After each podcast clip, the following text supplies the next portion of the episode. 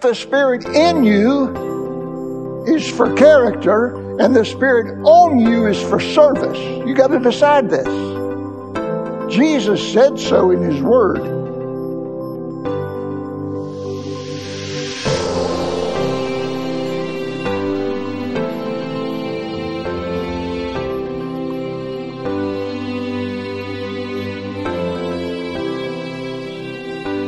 So, again, welcome Tuesday evening Bible class. As you can see, we have a reminder so that we don't ever forget the fact that everybody needs a, uh, a timeline, and we'll quiz on that one later on. Uh, we're waiting for those, the bus that's unloading in the parking lot. Um, they're dwindling in somehow.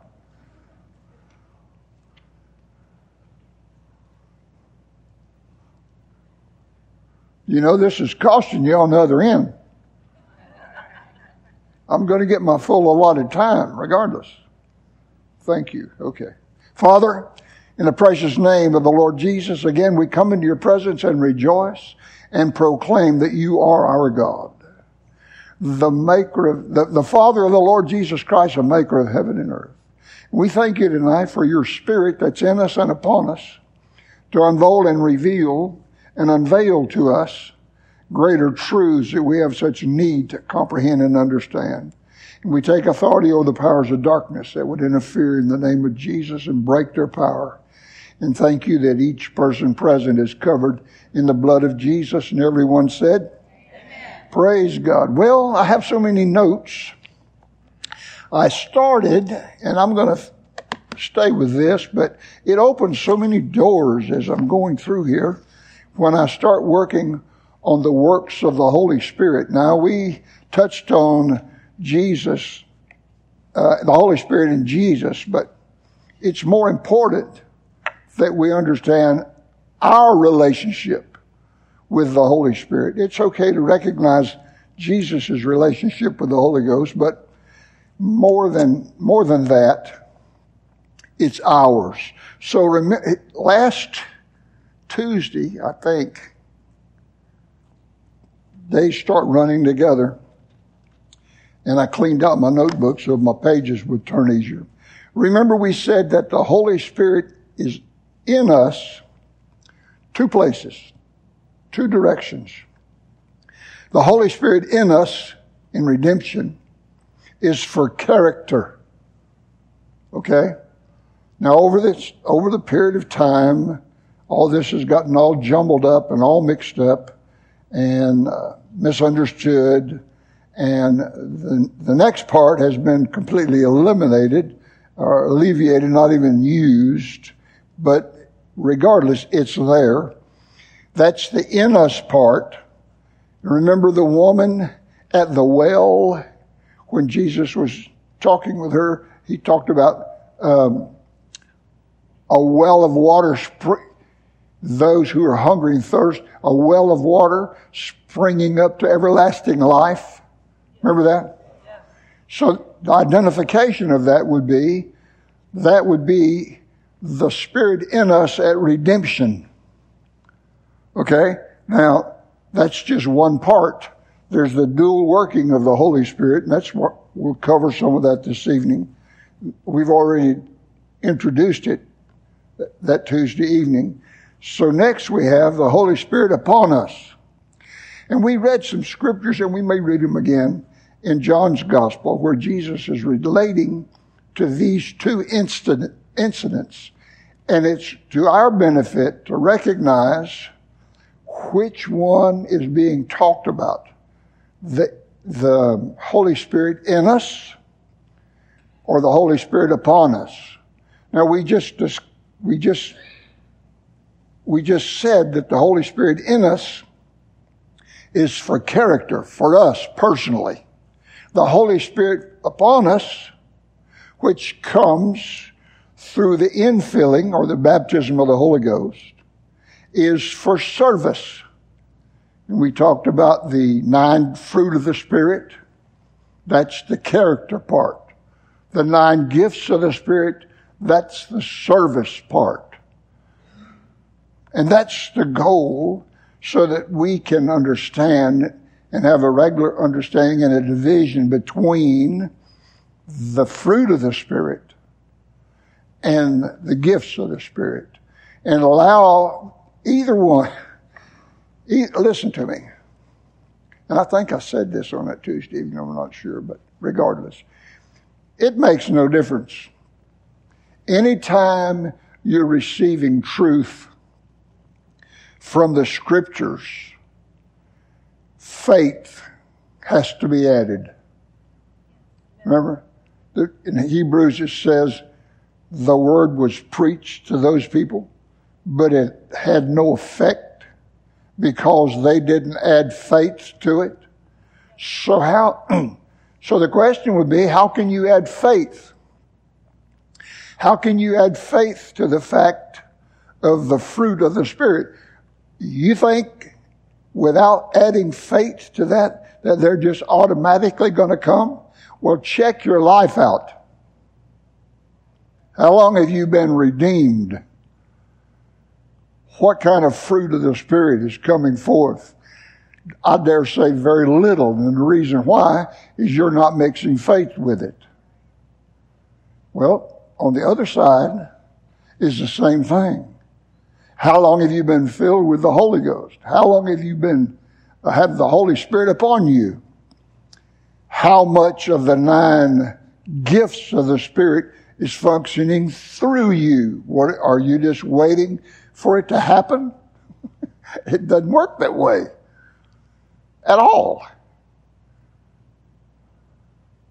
Faith has to be added. That's the ingredient that we bring to everything.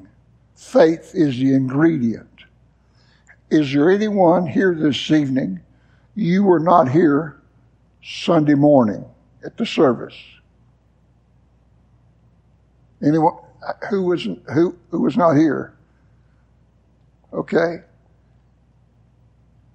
Do you rem- for those who are not here?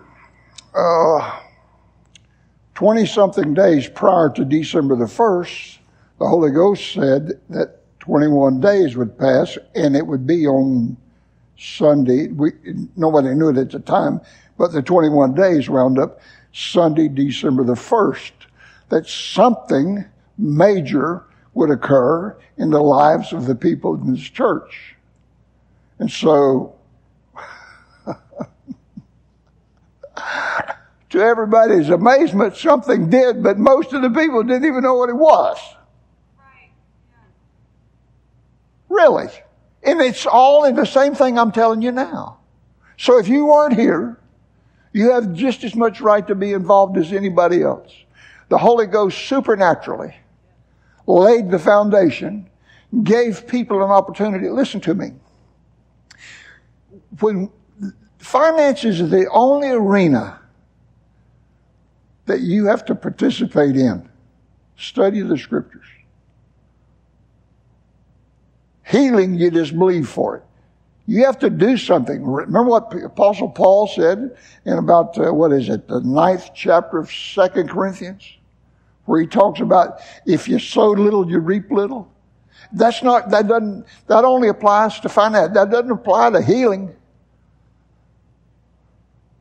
But yet, people, there's an attack upon, there, there's seemingly, there's some people just, I don't understand them, but they want to attack God prospering people. Because they don't understand. Well, I'll tell you one of the reasons they don't study this. They just make up their own rules and try to go by them. Thinking, well, this is what, this is how God would act. No, no, no.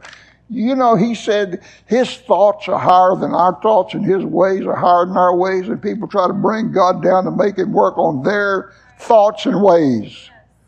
Won't work, never has worked, never will work. So God set up a, a, a scenario here for those who are willing and ready to sow into the ground and, and get a financial harvest which would be supernatural. And uh, when the services at the end who closes the service, we'll give everybody an opportunity to be a part of that. Hey, this is not, this is your choice. You, you make this choice.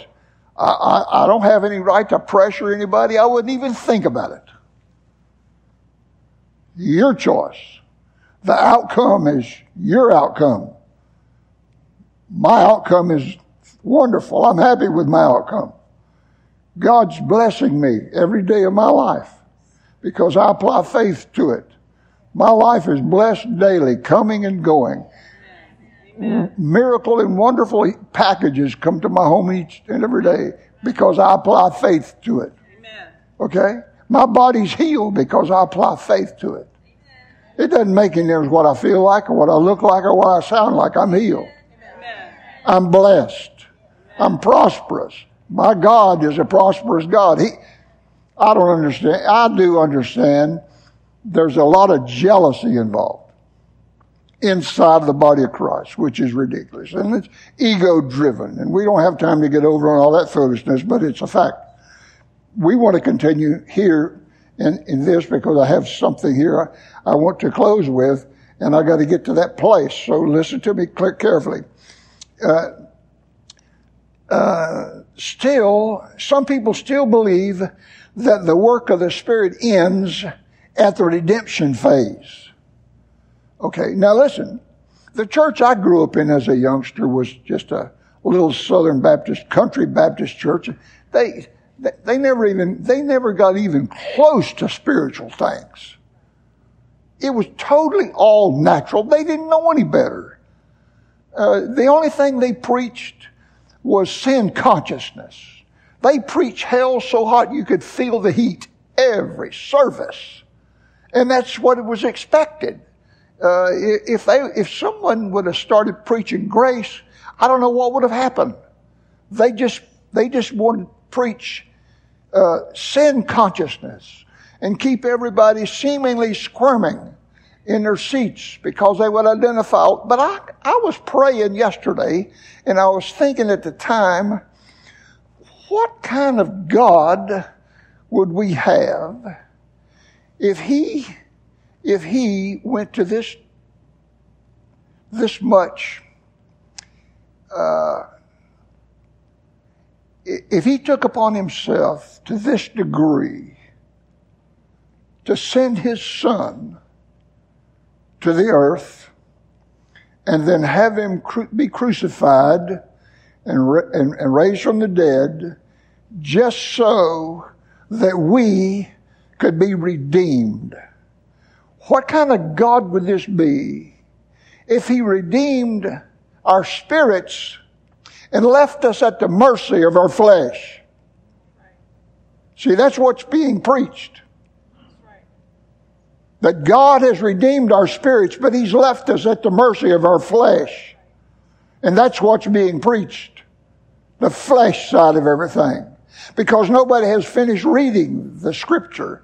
They haven't paid, paid a lot of attention to Apostle Paul's writings in Romans where he said it's a done deal. It's not a partial thing. There's a scripture that says but you're not in the flesh. You're in the spirit. Well, everybody's being preached to as if they're in the flesh. Paul said, You're not in the flesh, you're in the spirit. So which one is it?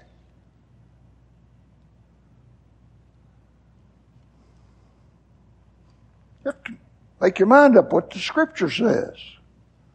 But a lot of people just stay away from this because seemingly get more results if they preach sin consciousness. right. But they have a bunch of miserable people. Miserable. You, you want to see life in misery? Watch Christians who do not know who they are. Who let somebody teach them and tell them and preach sin consciousness to them and get them to believe that they're in that predicament where God saved their spirit at the mercy of their flesh. That's what the apostle Paul said did not happen. Okay? Listen to this. There are people who still believe that the work of the Spirit ended the redemption phase. In other words, redemption is all there is. And they're happy with that. But there's a problem with that because they can't help anybody. If this be true, if the Spirit in you is for character and the Spirit on you is for service, you got to decide this. Jesus said so in His Word, in, in, in the Gospels. You have to, we'll, we'll go back and reiterate them. So you have two workings of the Holy Ghost. You have the Holy Ghost in you at redemption for character, for you, takes care of you. Then you have the Holy Ghost upon you through the baptism of the Holy Ghost that supposedly presents you to the position where you can help supernaturally, help someone else. Not natural. This is supernatural. You, you agree with me? The baptism of the Holy Ghost is natural and supernatural. So my question to you is this. For everybody that is not filled with the Holy Ghost and they're trying to act and do acts of service, what would you consider that to be? Do you understand what I'm saying? Am I complicating it? The Holy Spirit baptism is supernatural. And it's given to the body of Christ to position them where they can supernaturally minister to people. Without that, what kind of ministry can you do? She said it natural. So what we look at out here in the, in the horizon of the body of Christ is you see a tremendous amount of people doing natural service, which is useless. Because natural service can't defeat the works of the devil. It said how God anointed Jesus. Natural works are not anointed. How God anointed Jesus with the Holy Ghost to do what? Destroy the works of Satan. It takes the anointing. Amen. Amen. Doesn't it, doesn't it? Yes. It takes the anointing to destroy the works of the devil. That's why things are in the mess that they're in. Because the body of Christ has no power, no ability, because it's working naturally all the time. I don't want that to be the legacy of this church. I don't want that here. I want this church's legacy to be they came that way, but they left different. They came, but they left spiritually supernatural. Amen. And the works that they left behind them were spiritual works. And they were able to do the things that God called them to do. You can't do the things God called you to do in the natural. There are some requirements that's going to be required of you in the future that God knows. And you're not going to be able to answer it because you, for whatever the reason, refuse to get involved when the getting involved time comes. Now, mom was talking to a family on Sunday pertaining to their tithing and whatever. Listen to me. The 10% that's equal to tithing, you do not have any leeway to do anything with but give it. That ain't sowing. That's what I'm saying. You can't sow your tithes and expect to reap like, like offerings. They're separate. Tithes and offerings are two different things. Offerings are at your control. Tithe said God's already set the tithe apart. That's His. And, and of course, she quoted in Malachi where it talks about the position of people who withhold it. There's a, there was lots of repercussions under the law for withholding from God, which it's not, that's not based upon grace. There's, we're not paying any penalties. The only penalty you pay is when it comes time for you to do something, you can't. When the requirement comes for you to invest your time and money into something, you can't. because you missed the sowing time. Do you understand seed time and harvest? There's a time to sow the seed, then there's a period of time, and then there's a harvest time. Everybody wants to look at the harvest time, but your harvest is dependent and based upon your seed time. That's the most important part. But whatever the reason, you know, people just get brain freeze. They can't quite understand and comprehend. They think that the minister is trying to manipulate, prize, do something, hocus pocus or something. Listen, I don't care what you do. My God is bigger than anything you got. Any need I have, you can't answer it. I wouldn't expect it of you. I don't go that way. Never have. God supplies my needs. My God supplies my need, My family's needs.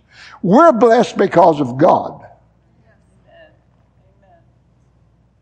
Not because of man. Okay? And I've rehearsed this many times. I'd start all over again just to prove it. Because when God called my wife and I, we had zero. Nothing. We learned to trust God. We learned to believe God. It'd be a little difficult now because I know as much as I know. And so the Lord and I had this discussion here a while back, and I told him, I said, look, I'd do it all over again. He said, you can't. You know too much. You didn't know anything back then you know now. So back then was harder to start because you had to be taught, you had to be led. Now you know how to be led. Now you know what to do. I had to teach you what to do then, but you already know what to do. And because you've obeyed it is why you're in the position that you're in. You've obeyed me. But look, I'm just like everybody else. My mind gave me a fit just like everybody else's mind. You have to defeat your mind yourself. I can't do it. Because if I start trying to mess with your mind, now you've got grounds to accuse me. Right. And I wouldn't attempt to. It's your mind. You defeat it. I know what's going on in your mind because it went, up, went in my mind and it went in everybody else's mind. But those who are successful and are being led by the Holy Ghost have defeated their minds.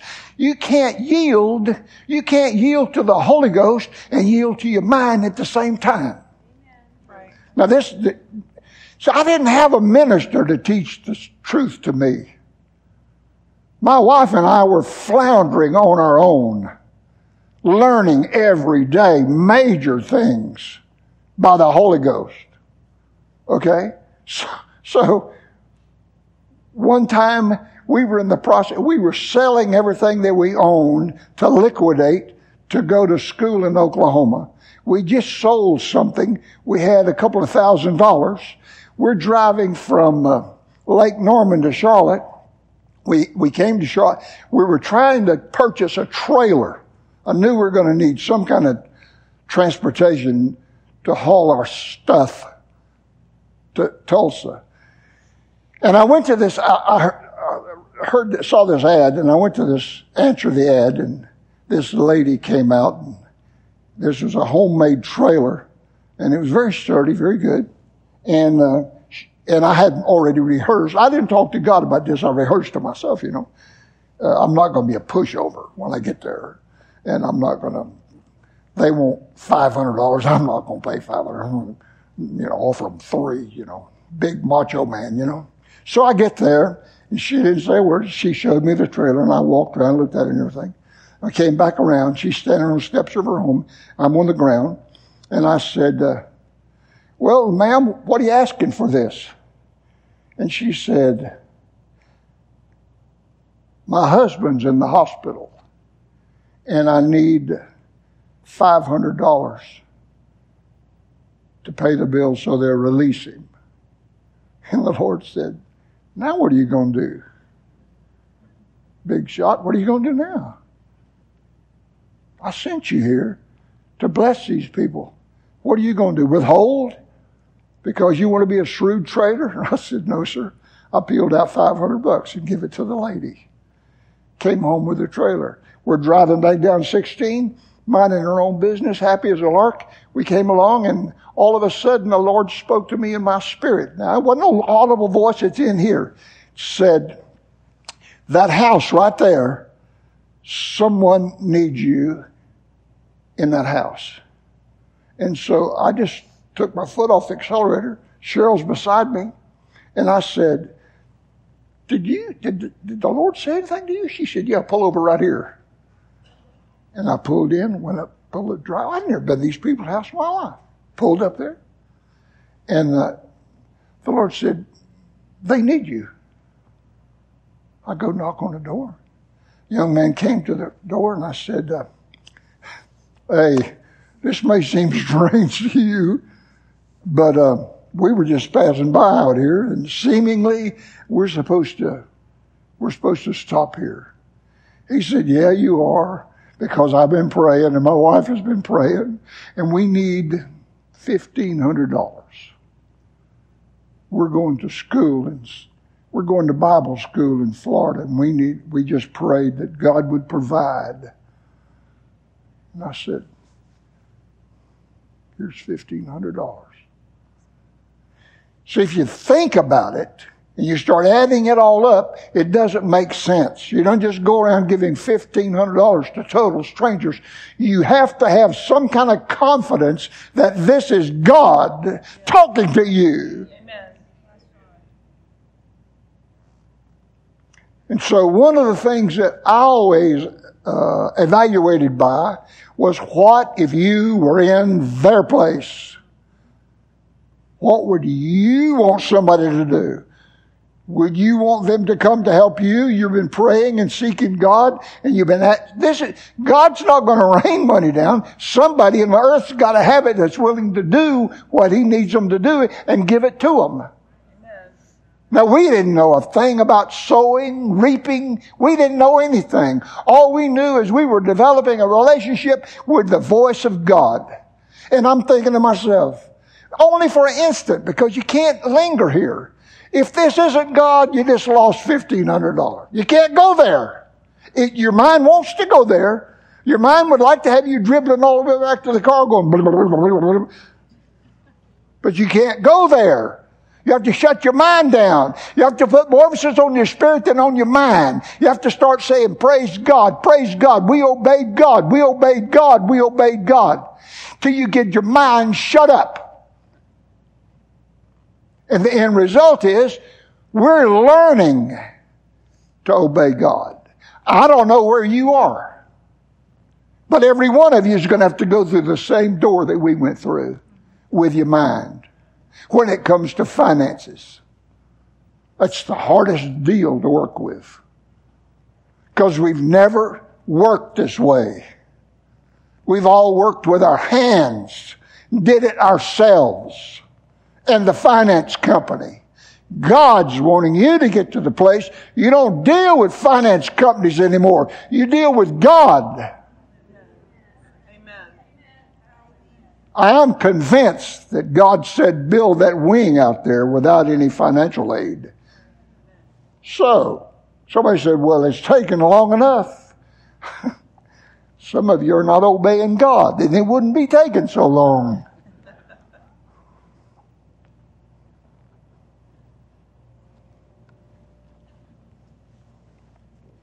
Let's go over here real quick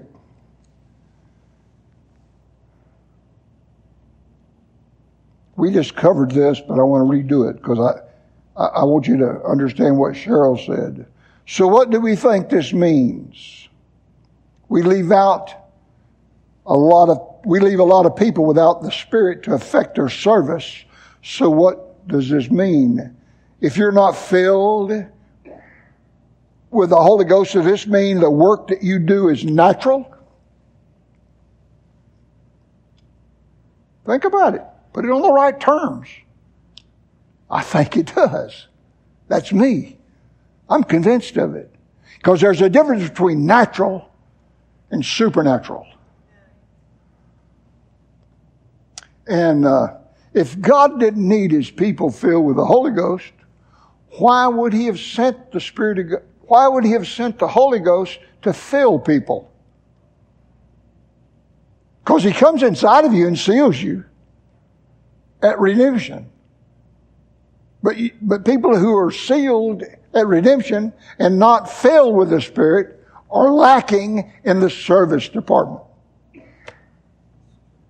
The indwelling of the Spirit is for fruit bearing.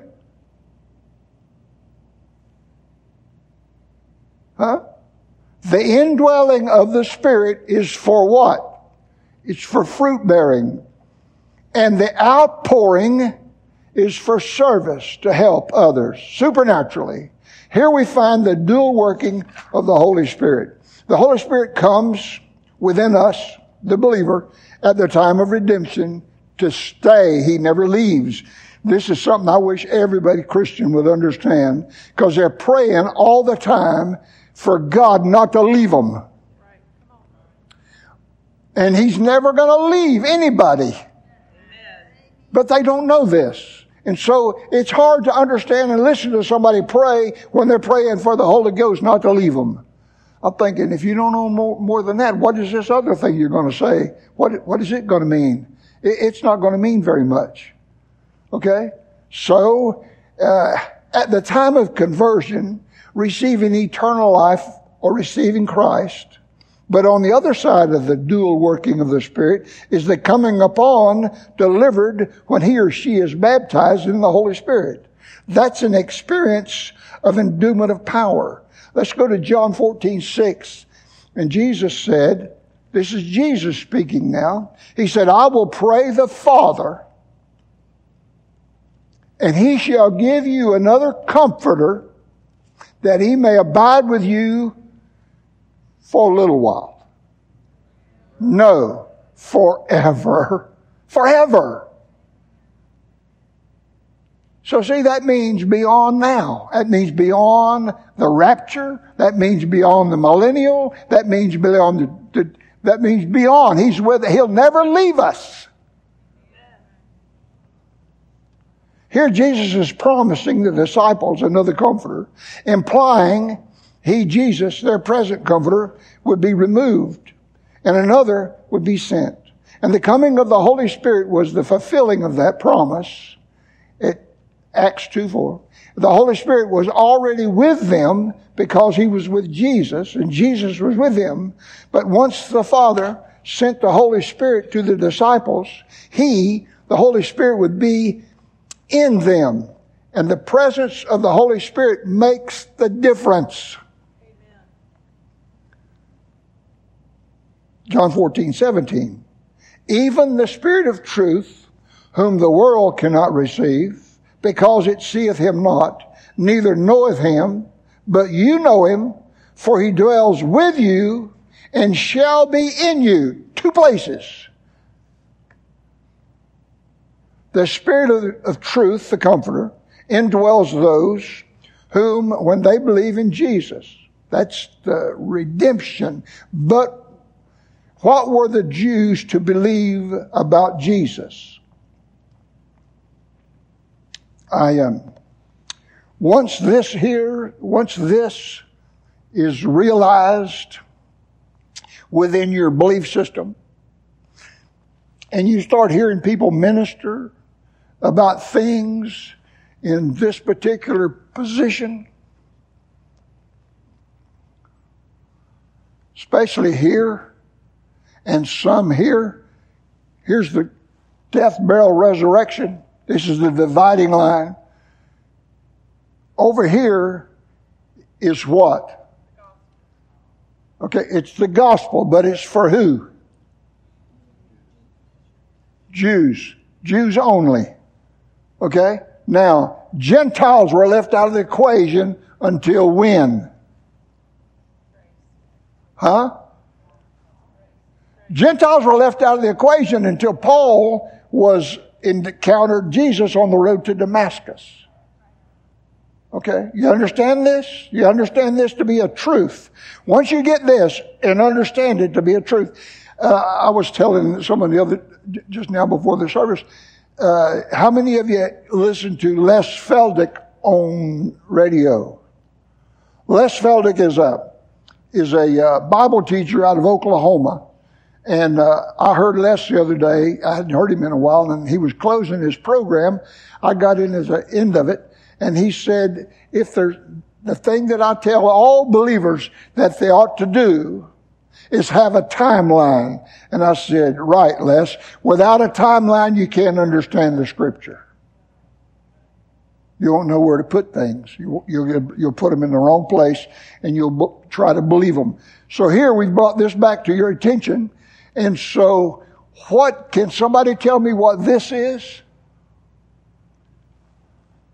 Don't look on your notes now. What's here? There's something between the cross and right here. Okay? This is the stoning of Stephen. How long was that? One year. One year. The year's time between the resurrection of the Lord Jesus Christ and the stoning of Stephen. And right thereafter, the apostle Paul had his encounter on the road to Damascus. So let's go back over here. Let's go back over here on this side, even over here on this side, but mostly on this. This would be under the gospel. What were the Jews to believe about Jesus? The prophetic words from the prophets ministered to the Jews what about the Messiah? What about him? This is what they had to believe. This, I made this statement one time here at the service, and I even questioned it myself, but I made it, you know. Jesus is not our Messiah. He was their Messiah. Now listen to me. They were never preached the resurrection. They knew about the resurrection, what was it that was missed in their understanding of the resurrection? They knew Jesus was raised from the dead. They didn't know why. Huh? Do you remember? Over in Acts, talks about, Peter talks about uh, being with Jesus here um, at the resurrection. He still didn't understand what the resurrection was all about. Do you understand what the resurrection was all about? Do you think Jesus died and was resurrected just because God wanted it? What happened? What happened at this resurrection that's so valuable and important for you to know?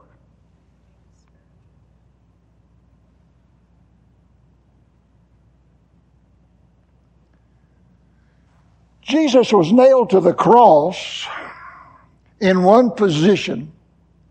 He died there, but he was resurrected in a different position. You know that? He was resurrected Savior. He didn't die Savior. He was resurrected Savior. Do, do you make the connection in your life? Do you understand? Why that, why that is? I heard, I read online the other day where some uh, minister in the Lutheran church saying that uh, the body of Christ had made a huge mistake not understanding the gospel, giving the gospel away or manip- doing something with the gospel. Well, when I got through reading the article, listening to her, she don't even know what the gospel is. Do you know what the gospel is? That each one of you know what the gospel is. It's not Matthew, Mark, Luke, and John. Matthew, Mark, Luke, and John does not tell you what the gospel is. It's sure it's named gospel, and it was given to the Jews for their uh, for their understanding. You and I would never find the truth out about the resurrection of Jesus Christ over here in Matthew, Mark, Luke, and John. Don't misunderstand me. I read Matthew, Mark, Luke, and John daily. But I read them with the proper understanding. They're not telling me anything about the resurrection. Because they knew nothing about the resurrection. You want to learn about the resurrection, you have to go over here. And you got to start with Paul.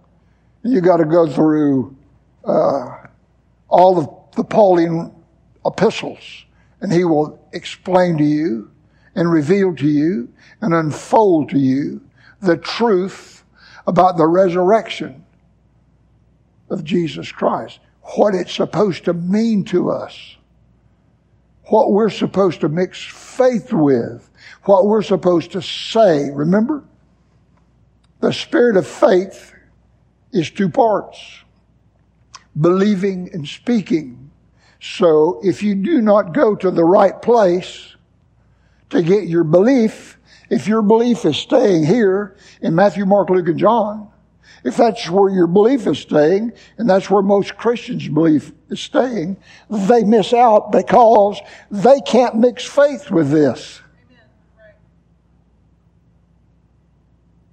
Hmm, they just, and it won't work for them. And that's why the body of Christ is as clumsy as it is. It's not in its proper stance. It's clumsy. It's trying to do spiritual things naturally because it hasn't gotten the revelation from the apostle Paul. And once they receive the revelation, now you have to start mixing your faith with it. In other words, you have to start believing it enough to say it out of your mouth. That that's who you are and that's what you are and that's where you are. Whatever the apostle Paul, he draws your picture. That's who you are. That's what you start saying you are. You start applying Philemon 6 in all that you do. That's who you are. You're not the sick. See, here's where people reverse this. They're the sick trying to get healed. That's not true. That's a lie. You're the healed and Satan's trying to make you sick. Now that's a whole new ball game. But you got to change it around. You got to change it around in your mind. You got to change it around in your living, but you got to change it in your mind first. You can't live it when your mind's telling you the other way around. You have to change your thinking in your mind about who you really are. You're the healed. God sees you healed. Not, he don't care. He ain't up for argument. It's not up for debate. He doesn't, you can't say, well, you don't understand what I'm going through. Yeah. He doesn't care what you're going through. He's already given you the answer. He wants you to take the answer instead of what you're going through. If you'll take the answer, you can change what you're going through. But you can't keep going through it and change anything. You're just going to go through it. And you have no testimony because you're not giving God any glory and you're not being healed. There's no supernatural manifestation in your life. It's all natural. And God doesn't get glory out of natural events.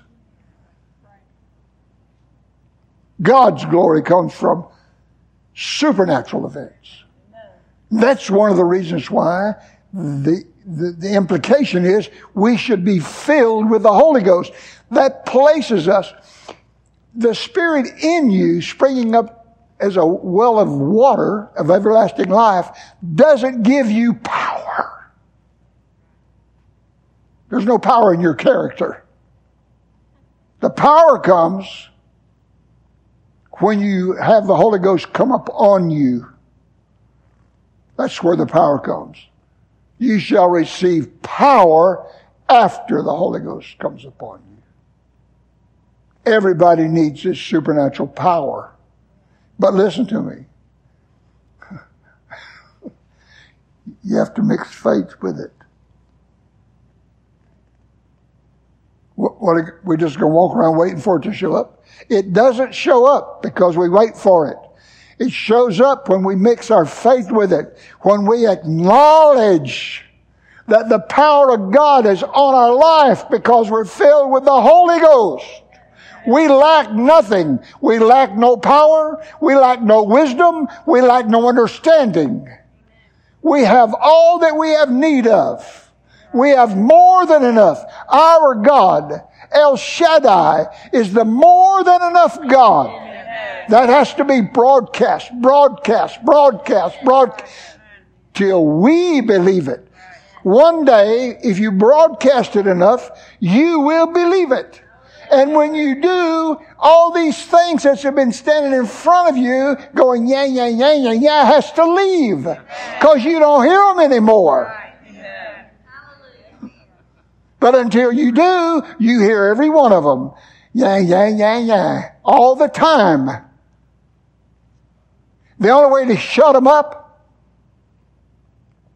is to renew your mind with the Word of God and get an understanding that you don't lack anything.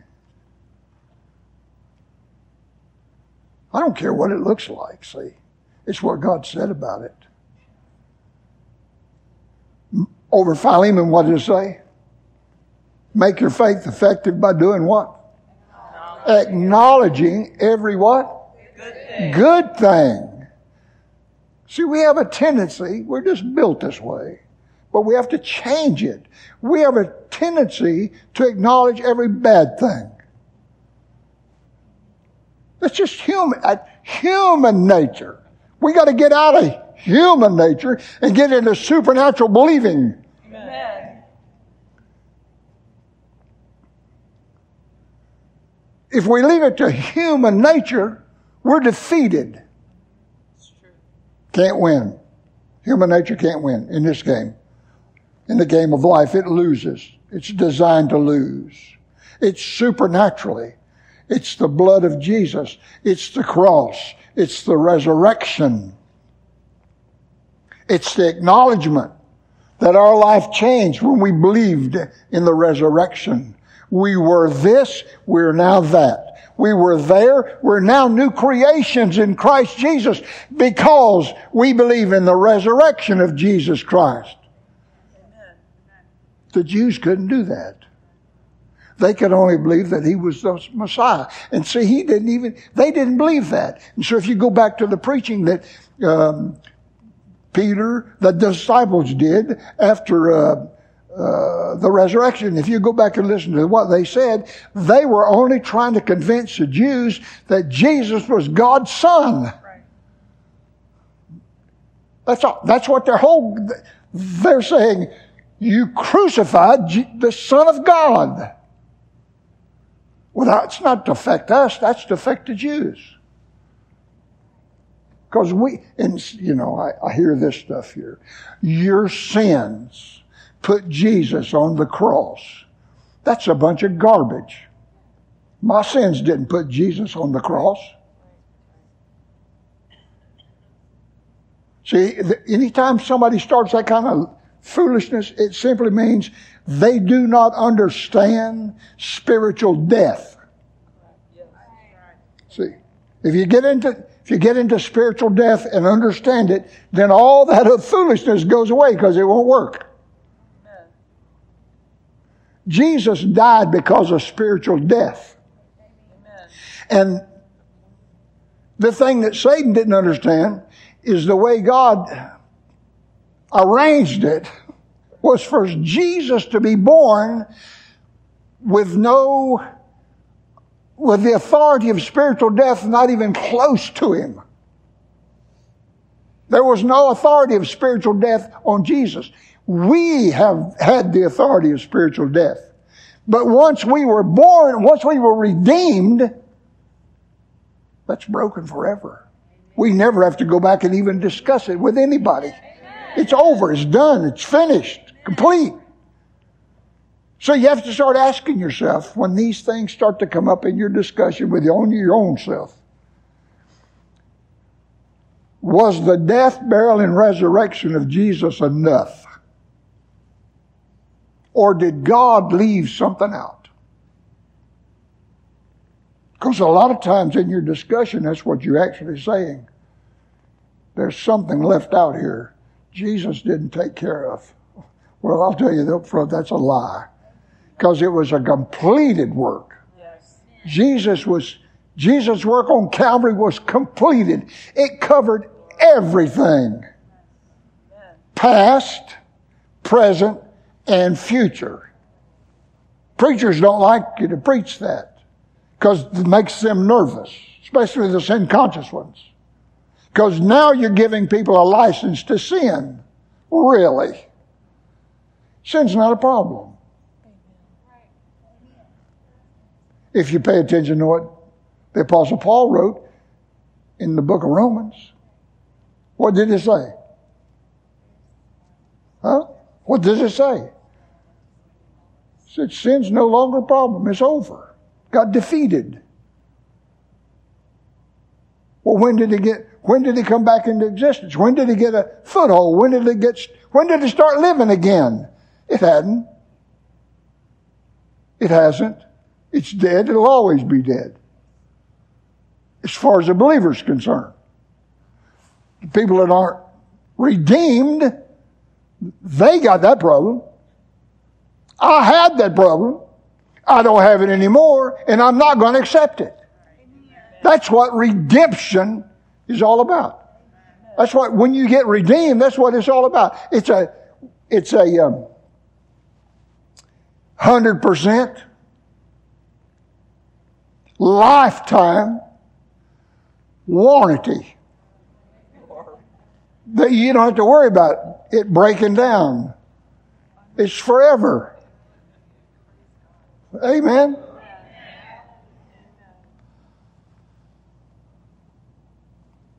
John 14, 16. And Jesus said, I'll pray the Father and he'll give you another comforter that he may abide with you forever. Jesus is promising the disciples another comforter, implying he, Jesus, their present comforter, would be removed and another would be sent. The coming of the Holy Spirit was fulfilled, was the fulfillment of that promise. The Holy Spirit was already with them because he was with Jesus and Jesus was with them. But once the Father sent the Holy Spirit to the disciples, the Holy Spirit would be in them. And so, let's go down to, I made mention of this, I want to read it. Romans 8, 9 is the verse that we were speaking of earlier. But you are not in the flesh. But in the Spirit. And here's the qualification. If so be that the Spirit of God dwells in you. Well, we just said at redeeming, at being redeemed, the Spirit of God comes into our spirits and seals us, and He never leaves us. So that's the qualification that He's talking about here. If that has happened to you, then Paul says, if that has happened you, are not in the flesh. And guess what? I'll be so bold as to say, you can't get in it. Now there's been a whole long line of preaching on the flesh. Anytime somebody did something, oh, that, that was, you're in the flesh. Really? Not according to what I just read. Let's go back. This is worth it right here. Romans 8, 9. But you're not in the flesh, but in the spirit, if so be that the spirit of God dwells in you. Now the spirit of God doesn't come and go. It doesn't catch you at a bad moment and you sneak over in the flesh while he's gone. That's the way it's being preached, you know, but that's not true. Okay? If any man have not the Spirit of Christ, he is none of his. It's real simple. It's a, it either have it or you don't have it. If you have it, you ain't got to worry about it. If you don't have it, that's who you are. You're in the flesh. You can't be in the spirit if you don't have Christ's Spirit in you. Wow. The Spirit of Christ is the Holy Spirit or the Holy Ghost. They're the same. Jesus of Nazareth could not be in the disciples physically because he had a resurrected flesh and bone body. Now remember, flesh and bone had nothing to do with blood. This is a flesh and bone body, no blood. This is after the resurrection, no blood. Jesus took his blood to heaven and left it there. He doesn't have any blood in his body. After we are raptured, we won't have any blood in our bodies. That'll be the transformation that takes place. Blood can't go. You know it? Maybe, maybe there's something for you to think about. He had flesh and bone body. A body that you could see and feel. After his resurrection, when he appeared to one, on one occasion to the disciples, and they said, He is a spirit. What did Jesus say? He said unto them, Why are you troubled? And why do your thoughts arise in your hearts? Behold, my hands, my feet, that it is I myself. Handle me and see, for a spirit hath not flesh and bone, as you see me have. Remember, this is after his resurrection. And remember that Peter preaching at Cornelius' house said in Acts 10 40, Him God raised up the third day and showed him openly, not to all the people, but unto witnesses chosen before God, even to us, who did eat and drink with him after he rose from the dead. There is going to be some partying going on at the resurrection.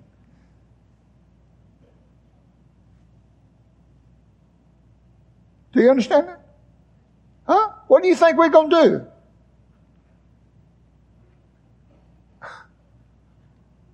We're going to eat. We're going to have a flesh and bone body just like Jesus has got. And he commanded us to preach unto the people and to testify that it is he which was ordained of God to be the judge of the quick and dead and the dead. And then Jesus ascended on high. His disciples watched him as he left them.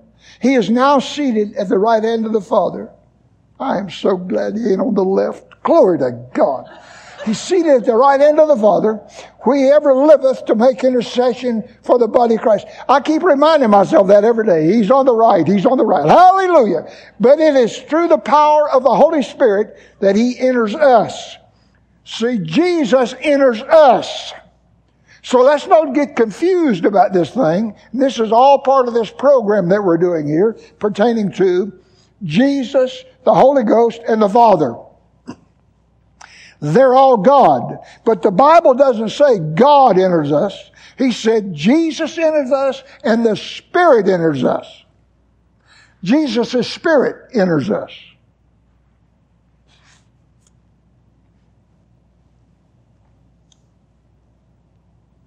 It's through the power of the Holy Spirit that He enters us. The Bible says Christ in you the hope of glory. Colossians 1.27, to whom God would make known what is the riches of the glory of this mystery among the Gentiles, which is Christ in you. you want that to mean something to you? You want Christ in you to mean something to you? You have to apply. You have to apply the law of faith, which is what? Believe and speak. See, did them no good because they didn't mix faith with it. So how about mixing some faith with this? Thanks be unto God. He sent the Holy Ghost, the Spirit of Christ, and He could be in us, so he could be in us. Colossians 4. But when the fullness of time was come, which which shows us that things operate on a time frame, okay? When the, when the fullness of time was come, God sent forth his son, made of a woman, made under the law, to redeem them that were under the law, that we might receive the adoptions of sons. What law is that? What law were we under? Sin and death. We were under the law of sin and death. Okay? But we've been redeemed from that. Hallelujah. Because your sons, God has sent forth the Spirit of His Son into your hearts, crying, Abba, Father. Next week, three key truths to fully cooperation with the Holy Ghost. If you haven't brought your timeline, if you don't have one, or if you haven't, um, if you've forgotten about it, you need to make a copy these are rough, sure, but they're to, for you to fill in the blanks, every one of you. Um, I won't go into this here. This is heavy duty stuff here. We'll wait at a later date. Because if I do that, you'll have nightmares and won't sleep and be calling me up, I ain't got time for that. Hallelujah.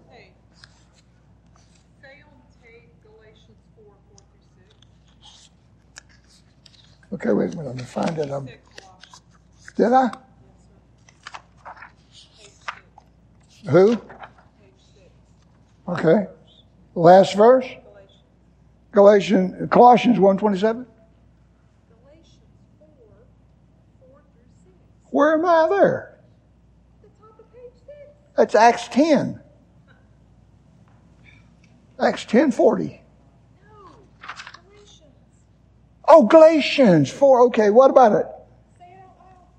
Huh? I didn't do that? Okay, excuse me. I, okay. Um, Galatians 4, 4 through 6. But when the fullness of time, I did this, but when the fullness of time was come, God sent forth his son, made of a woman, made under the law, to redeem them, to redeem them that were under the law, that we might receive the adoptions of sons. Because your sons, God has sent forth the Spirit of His Son into your hearts, crying, Abba, Father. Is that? Huh? Okay. Praise God. The law that he's talking, I, I, used to get upset when Paul would say, we Gentiles have never been under the law then the next time I read, there's talking about the law. So there are more than one law here. That's the point. The, the, the, law that they're talking about is a Mosaic law. I've never been under the Mosaic law. I've never been required to keep the Ten Commandments. I've never been required to pray the Lord's Prayer. Okay? The law that is being mentioned here at times is the law of sin and death. That's spiritual death. That's, that's a law, and I'm redeemed from that law. It had its grips on me at one time, but I have been redeemed, and it'll never, ever, ever, ever have an opportunity. It's over. It's done. The blood of Jesus is taking care of it. It was a completed work at Calvary's cross. Hallelujah. Praise God.